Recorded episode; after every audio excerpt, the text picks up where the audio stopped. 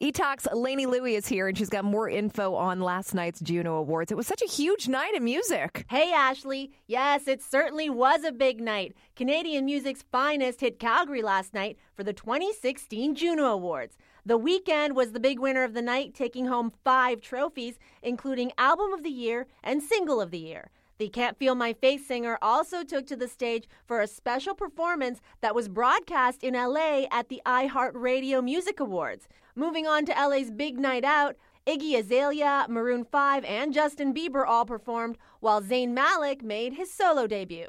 But the night was all about Taylor Swift, leading the pack by taking home four awards, including the first ever Best Tour Award presented by Justin Timberlake.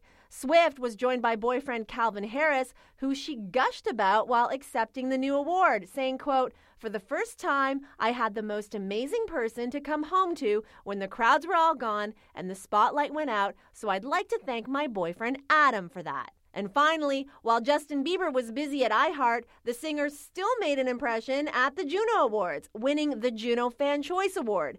JB thanked all of his believers via a recorded video, but not everyone was pleased as the Biebs was booed by the crowd. Do you think Justin deserved to be booed? Tweet us at eTalkCTV and tell us what you think. And on tonight's show, we've got all your Juno backstage fun and Jesse's in LA for all things iHeart. All that and so much more tonight at 7 o'clock on CTV.